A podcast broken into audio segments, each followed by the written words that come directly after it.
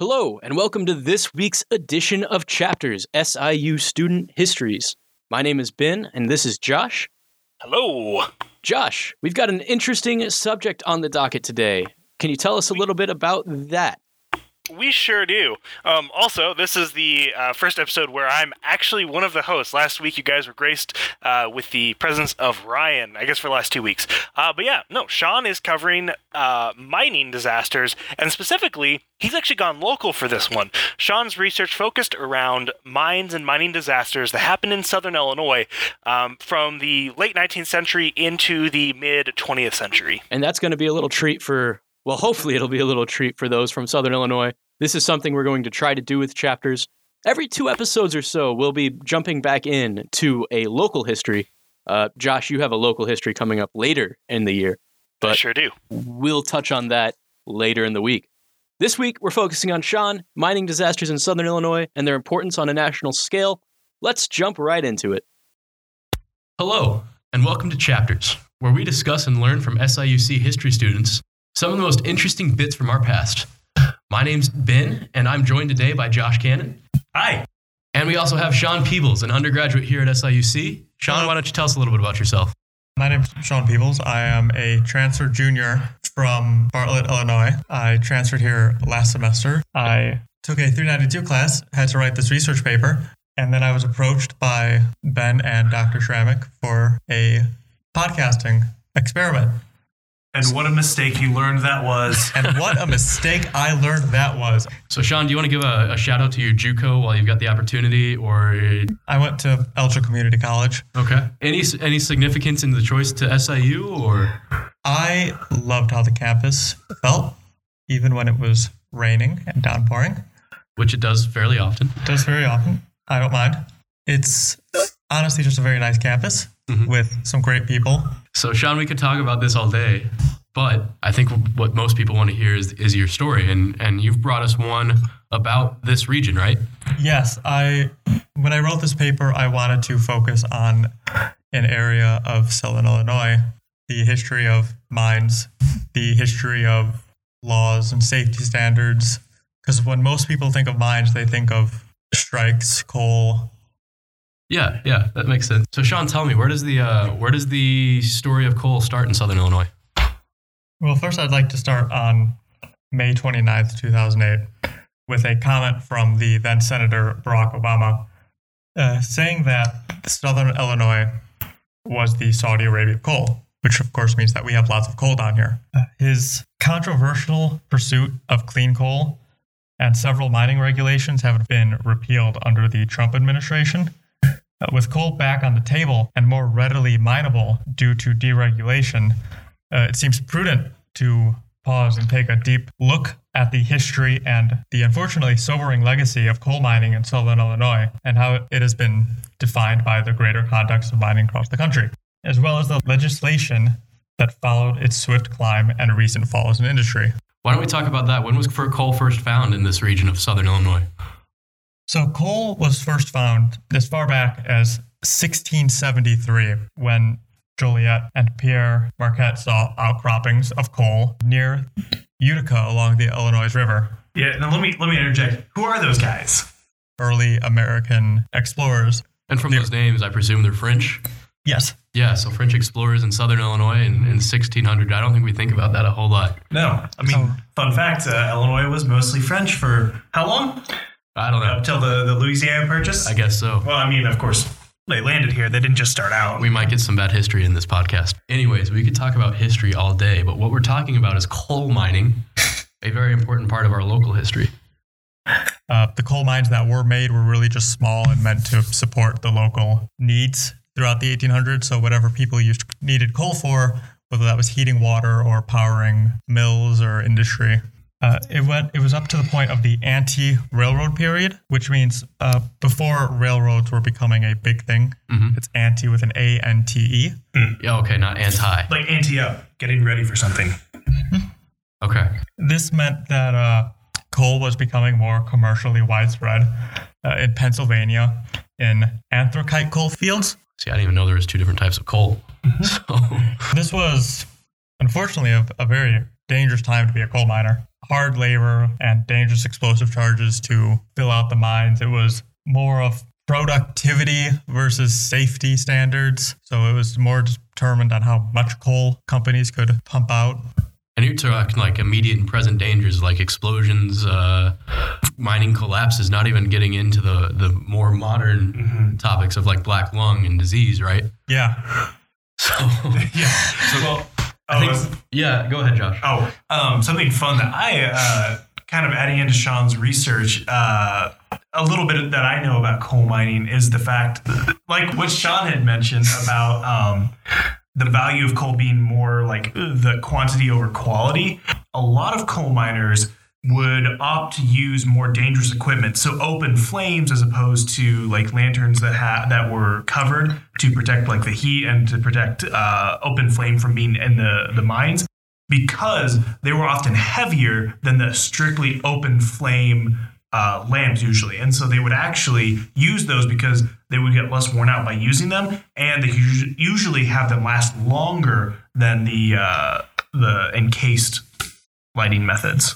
Going off that, that's actually a direct result of one of the early disasters, unfortunately, which I will get into a bit later. Okay. What do we have before that then? Before that, it's more of just building up the anti-railroad period, which was the early 19th century. In 1891, that's when the first Federal Mine Safety Institute was created. Mm-hmm. That's just established minimum ventilation in underground mines and the fact that no children under 12 could work in mines. All right, so we're moving on through the 19th century. What was coal mining starting to shape out as in southern Illinois? And from the 1850s to 1915, we're starting the railroad period, which is when railroads became a huge thing across America. And with the invention of the steam locomotive, coal was able to be transported much farther than it was before. It could go across state. And of course, the trains themselves needed coal. So coal mining became linked to railroads, steam locomotive. By finding coal, industry soon followed. Industry meant they needed more coal. More coal meant they needed new coal mining. After the rise of the coal industry, Josh, your comment about the unshielded flames miners used when electricity wasn't working in a mine, or if they didn't even have electricity down there. And with the limited safety standards that were enacted within the mines, that actually leads to one of the biggest mining disasters in Illinois history, which I feel I need to comment on, even if it isn't nearby southern Illinois. Mm-hmm. It's the Cherry mine disaster. Now, where is Cherry? It's in the northern part of Illinois. So I actually remember from the other day, Cherry is north of Springfield, but I think a bit south of Chicago. So it's like almost in the dead middle of the state, but like on the northern half. Cherry, Illinois looks like it's about an hour north of Peoria, an hour south of Rockford. That's about right. So back to what you were saying. Back to what I was saying. The mine in Cherry supplied the city of Chicago, Milwaukee, and St. Paul's Railroad with around 3,000 tons every year. Unfortunately, on November 13th, 1909, the electrical system inside the mine had failed, so the miners were using kerosene lamps to see. These kerosene lamps, were they the kind that did not have a cover? Yes. Okay. Yes. Because one of these torches caught a haycart on fire. They used a haycart to feed the mules who helped pull the large amounts of coal outside the mine. The haycart caught fire. The haycart caught the coal dust on fire. The whole mine caught fire. So you're saying that someone brought in open kerosene lamps. And not only did they do that, but they also then set a haycart on fire, which then in turn set the whole mine on fire. Yes. What makes like a coal mine burn? Like if there's an accident when there's fire in a coal mine, what exactly is what makes the coal dust like burn up and go up so quickly? It is coal, but like, how fast is like coal? Because I'm so used to coal being something that like, you like put in a grill and it like you gotta like put like lighter fluid on it and stuff. Right. This is coal dust, first off. So when you mine the coal, there's like little particles, dust chunks that fall off that you don't need. It just kind of sits on the ground. that stuff gathers and gathers and gathers, and unless it's either removed or in a process called rock dusting, where they take limestone dust and water and spray down the mine to muffle any explosion that could happen. That wasn't done here. So again, it caught fire rather quickly. The fire spread, and the only thing that was able to really stop it was the lack of air that eventually happened inside the mine. Of course, this was the absolute worst that happened in Illinois history, with 259 people being lost inside the mine. So we talked earlier, Sean, about the 1891 laws being passed to help manage the safety of the mines. And now in 1909, we have this the greatest mining disaster in Illinois history. Was the Cherry mine in violation of those safety rules, or were those safety rules just not enough? These safety rules were not enough. The Cherry mine wasn't in violation of the minimum safety procedure that the federal government enforced. I do have a firsthand account from one of the miners, a William Maxwell, who was one of the few people to escape this mine because he was one of the people closest to the cage that let them up and down into the mine. He described the smoke coming from it as hot and thick. You can imagine just it billowing up throughout the mine, kind of smothering everything. So if 1909 wasn't, if they weren't in violation of any laws, did they lead to the creation of any new laws? Yes.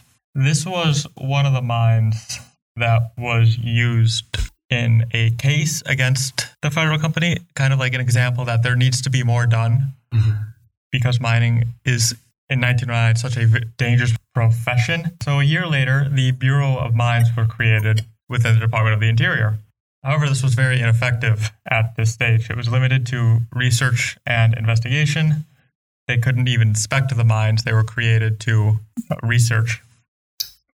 However, Illinois did pass its own laws around this time, which was the Workers' Compensation Act, so that the families with injured workers didn't need to rely on charitable donations from families left in Cherry. Okay, so we've got new laws in place. The inability to enforce on the federal level obviously is probably going to lead to some further disasters in Illinois, as your paper alludes to. Right. The next era, the golden era of mining. Fortunately, no large-scale disasters like Cherry happened during this era. The older mines that were created were upgraded, new mines were opening, and coal production in America peaked during these war periods.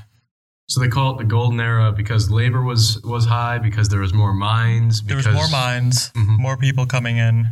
It was a great time to be a miner, great time to invest in coal. Well, you got to think about it, too. It's the period between 1915 and 1945. So you have World War One going on, and you also have World War Two amping up and even going on. But of course, you've got the Depression sandwiched in there. So it's true. That's true. So Sean, talk about mines during this era, this right. Kind of wild Golden West. Saw fewer coal companies, but they did also experience a larger output. So less companies, but more output. Less mining accidents happened at this time due to modern technology being introduced into the mines. Better fans, better ventilation, better ways of excavating new areas. However, many smaller mines closed after World War One as coal declined. In World War Two, demand averaged around 70 million tons per year, compared to the 90 million tons in 1918, which was the all-time high of coal demand. And of course, that's because you've got gasoline and diesel entering the fold. So, but mining's still popular in southern Illinois. Obviously, 70 million is still a lot, and Illinois is a very big part of that. Right. This also marked the era where coal shifted from railroad companies to power companies as natural gases for fuel began to replace coal. There wasn't much federal legislation passed throughout this era. The Public Law 7749 granted federal inspectors the right of entry into coal mines to actually make inspections. Oh, there we go. Finally, they're allowed inside the mines. Right. But it's still not good because there was no safety or health regulations were actually mandated. So hang on, let me get this straight. First of all, they're created and they can only research what's safe for mines. And then they're given the ability to go into mines, but they can't do anything about it. Right. It's as useless as it sounds. I want to make some joke about Illinois government, but we've all heard that before. Anyway, back to what you were saying. Right. In my paper, I didn't focus too much on the unions that sprung out from these mines. Mm-hmm. However, I did feel it worth to mention the United Mine Workers Union and the fact that Southern Illinois miners were the most outspoken against this union because they felt they weren't being treated fairly. And why was that? In 1932, John Lewis, who was the head of the union mine workers, proposed to decrease the Illinois miner wages from $6.10 a day to $5 flat in an effort to centralize the union's power. He also wanted to do this so more miners could keep their jobs. Of course, this was 1932. It was in the start of the Depression era. So also during this time, the Southern Illinois miners also voted overwhelmingly to form their own union, the Progressive Miners of America, in 1938. Yeah, so we have all these increases in not only unions, but also a little bit of legislation. What's the next disaster that happens? So the next one, Centralia number 5, coal mine near the town of Centralia, Illinois, which I believe is also only a few hours away from Southern Illinois. It's about 45, an hour north of us. Yeah, it's not far at all.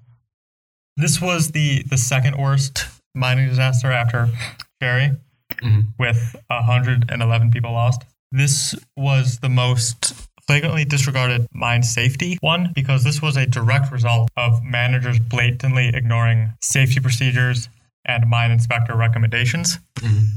So when the inspectors went in and wrote out the recommendations, they wanted the mine operators to apply rock dusting to certain areas of the mine to muffle any disaster that might happen. However, after the disaster itself, during a Senate hearing, the General Superintendent of Centralia number 5 said that he did not understand from the inspector's report that the dust condition was an immediate hazard. When they were excavating a new part of the mine, they used blasting charges to clear away large sections of the mine. On March 25th, however, a charge caught the explosive coal dust on fire, immediately exploding. And that would also answer Josh's question of how fast a mine can go up because they use explosives. So, Sean, this is what year? 1947. Mm-hmm. So, Sean, in your expert opinion, do you think that this mining disaster helped to close the golden era of mining? Yes, Ben, I think that this marked the end of the period of the golden era of mining. We haven't even talked about the West Frankfort disaster. What happened there? Well, shortly before I talk about that, I'd like to add that as a result of Centralia, there was actually a new public law instituted, which was 8328, which put in the first federal safety standards for bituminous coal and lignite mines. So we finally have federal safety standards. So these mining inspectors can now go into the mines and then enforce something rather than just make recommendations. No. They still couldn't allowed. Enforce this. They can only notify mine operators. Okay. Well, and state mine agency of violations. Got it. Let me ask you this then. Were there any other disasters or incidents that help feed into these new public laws about mining accidents? Or was it almost exclusively Illinois mine accidents? While I specifically focused on, of course, Illinois mining accidents, there were other unfortunate accidents throughout the country that helped feed into these laws. Like, for example, Cherry was just one of 3 that marked a push for the creation of kind of an oversight on mines in America.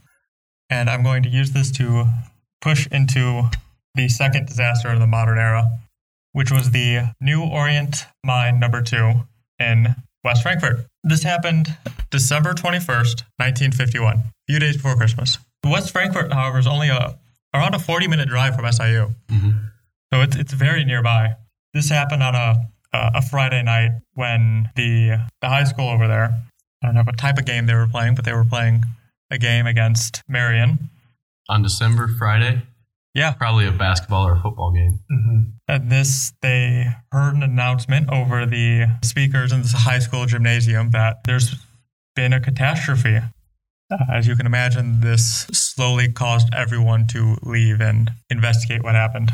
So this mine disaster was probably the most violent out of all of them because it resulted in a buildup of methane gas, inadequate ventilation, and inadequate rock dusting. So again, a violation of safety rules and regulations. Right. From a mine just down the street from the last one, just a few years later. The inspectors did recommend changes that would make the mine safer. The operators agreed to some of these changes, but not the others, since the Federal Bureau had no authority to actually enforce these recommendations.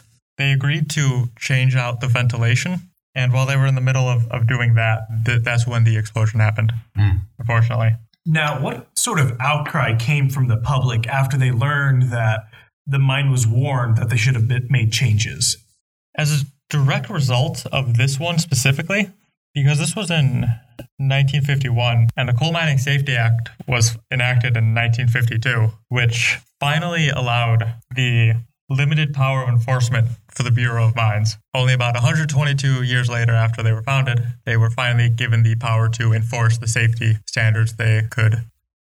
So, Sean, obviously coal production in southern Illinois and across the country and possibly even the world has gone down since the 1950s and these disasters. And whether or not it's those disasters directly tied to the decline of coal or if the economy's just shifted to another place, what is the relevance to today's world of these disasters? So the relevance in today's world for these disasters is quite recently, since at least going back since to 2016 when Trump was elected. Mm-hmm. With his Trump's repeal of Obama's Clean Power Plan and his withdrawal from the Paris Climate Accords in 2017, Illinois' coal production did increase around 10%. Mm-hmm. And this was from a 2019 Chicago magazine article about coal production increasing after Trump's election. So with coal production seemingly increasing, it would be important to look back on the history of coal mining itself in Southern Illinois specifically. So as a result of needing good oversight, good safety standards, a way to enforce said safety standards, because as Bernie Harvey said, the president of the United Mine Workers of America, every law passed that benefited the miners was written in blood. It's important to remember where these laws came from, what they did, and what the cost was to pass them. Mm-hmm.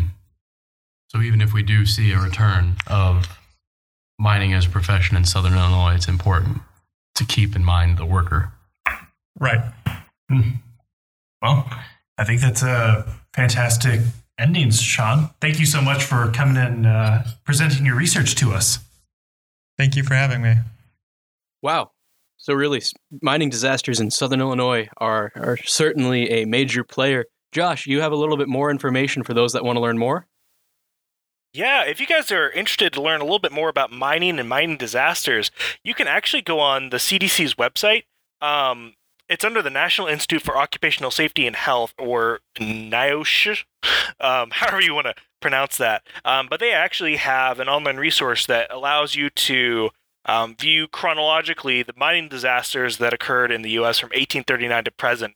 And kind of near the top of the list, you can find, with the most casualties, two of the accidents that Sean talks about, the Cherry mine explosion, or the Cherry mine fire, and the Orient No. 2 explosion that happened over in West Frankfort.